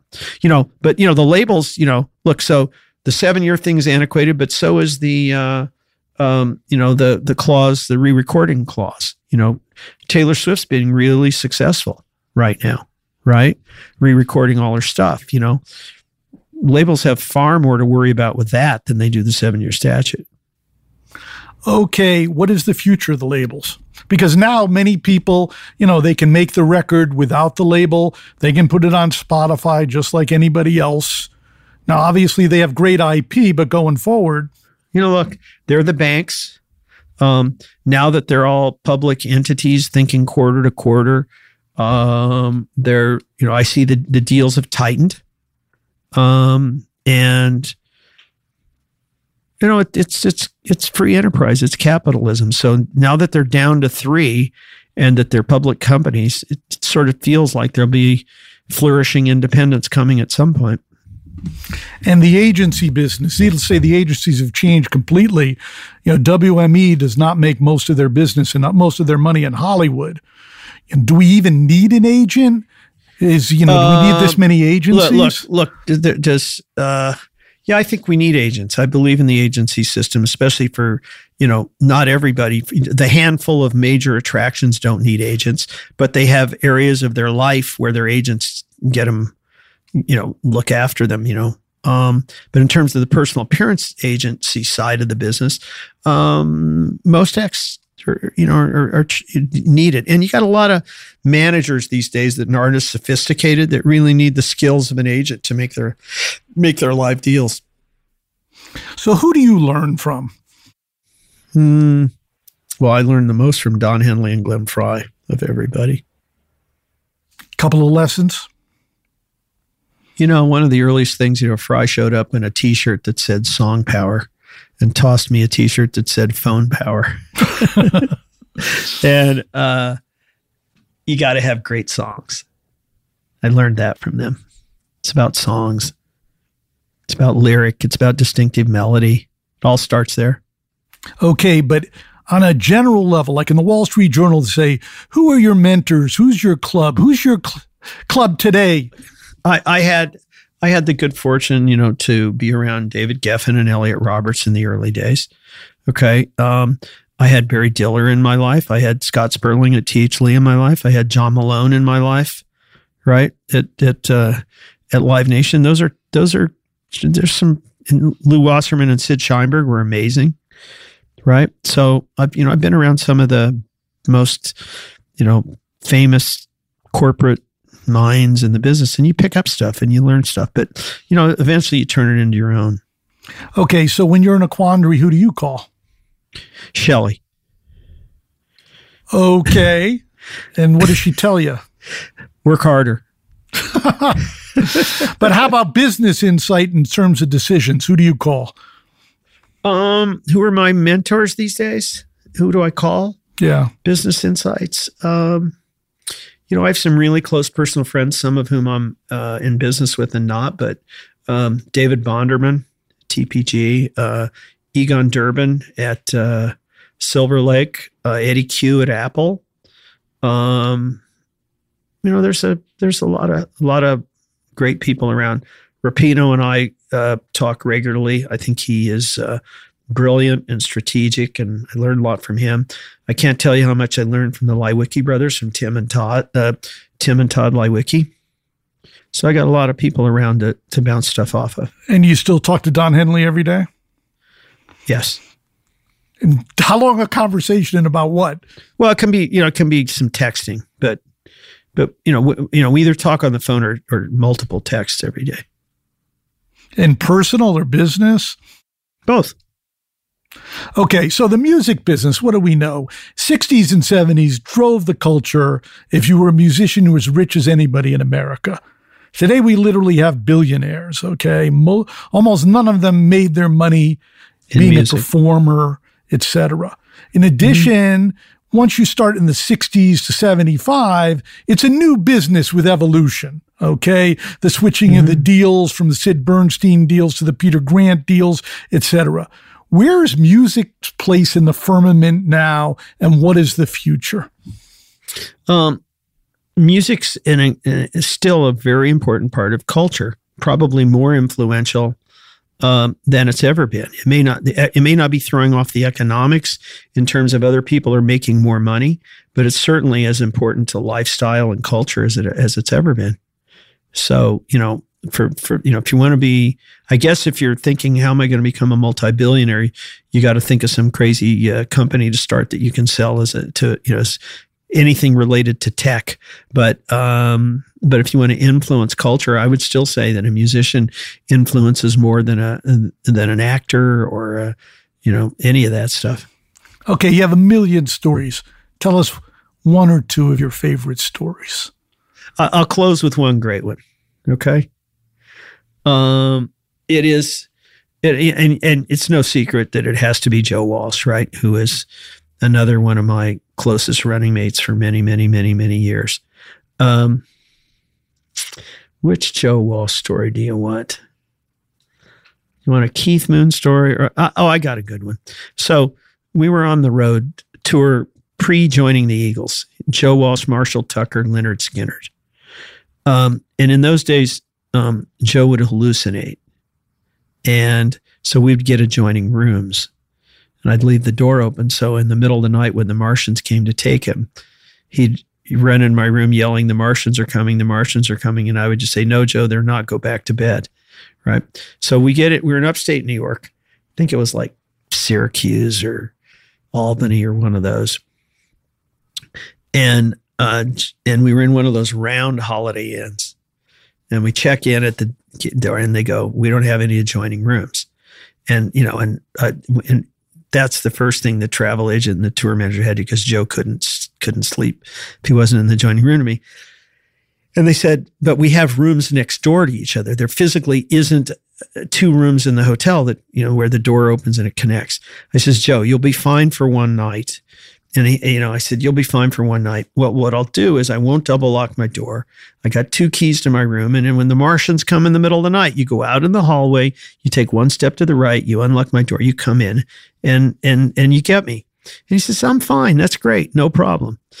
Uh, and these were the days. So we, you know, you'd land at an airport. I'd call the office and I'd scribble on the back of a piece of paper 30 calls or so that I have to call back. So I'm sitting in my hotel room. Joe's in the in the room next door to me, and you're sitting there and you're you're dialing one after the other, and you know you're entering your credit card, and you remember those days when you entered your credit card, and make call, you know, and I had given Joe had had this horrible chainsaw on the road with him to saw things. Uh, and it was one of those dirty ones that had like, you had to put gasoline in it and shit. So I got him an electric chainsaw and mounted it in a guitar case and stuff. So he's got out his electric chainsaw. Um, and I hear it start and I'm going, eh. So he saw, you know, he's sawing up some furniture, no big deal. Uh, and then I, the wall, I, I hear it like into the wall right? So I just keep making my phone calls and it's getting louder and louder. And then I see the thing come through the door. So he's made an igloo sized cut, all you know, like an opening to an igloo around like semicircle. And then he, and then he's, you know, kicking it and pushing it and, you know, the plaster's breaking and the shit comes through. And I just keep making my calls. And he crawls through the hole in the wall between the, the two of us. And he looks up at me and he says, and I made it just your size. Bada bing. I just have to ask one more question. You have all What's the stories that? on the uh, stories on the road. Yeah. The manager of the hotel finds out. What do you do? Just have a huge stack of hundred dollar bills. How do you get out of this? How do you get? You pay. Road manager, tour manager deals with it. And and as long as you have enough money, it all works. Yeah. Well, uh, you couldn't do it these days. First of all, people film shit and they put it up. You can't get away with this shit anymore. You go to jail for it. Now, somebody would have filmed it right? Right. Okay. Thanks, Bob. Irving, we we've just, you know, hit the surface of the planet, but this well, we can do so it again. Absolutely. Again. So, you know, we got where's this air? Where's this air? Where? Yeah, what or are you when? Do? Both where it's going to be on literally every podcast service. We are uh, iHeart product, so it'll be on the iHeart platform, be on the right. Spotify platform, be on the Stitcher platform, be on the Apple platform, be on the Amazon platform. Okay, so it's great. on all of the big things. I'm sure you know that everyone will be scrambling to hear your words of wisdom. Oh, that's well. You're keep up the good work, Bob. You're doing, and by and by the way. Uh, as you know, I'm a big fan, and you you're you're hitting it out of the park. You're doing good. Thanks so much for taking the time, Irving. I know you're busy, so till next time. This is Bob Lefsetz.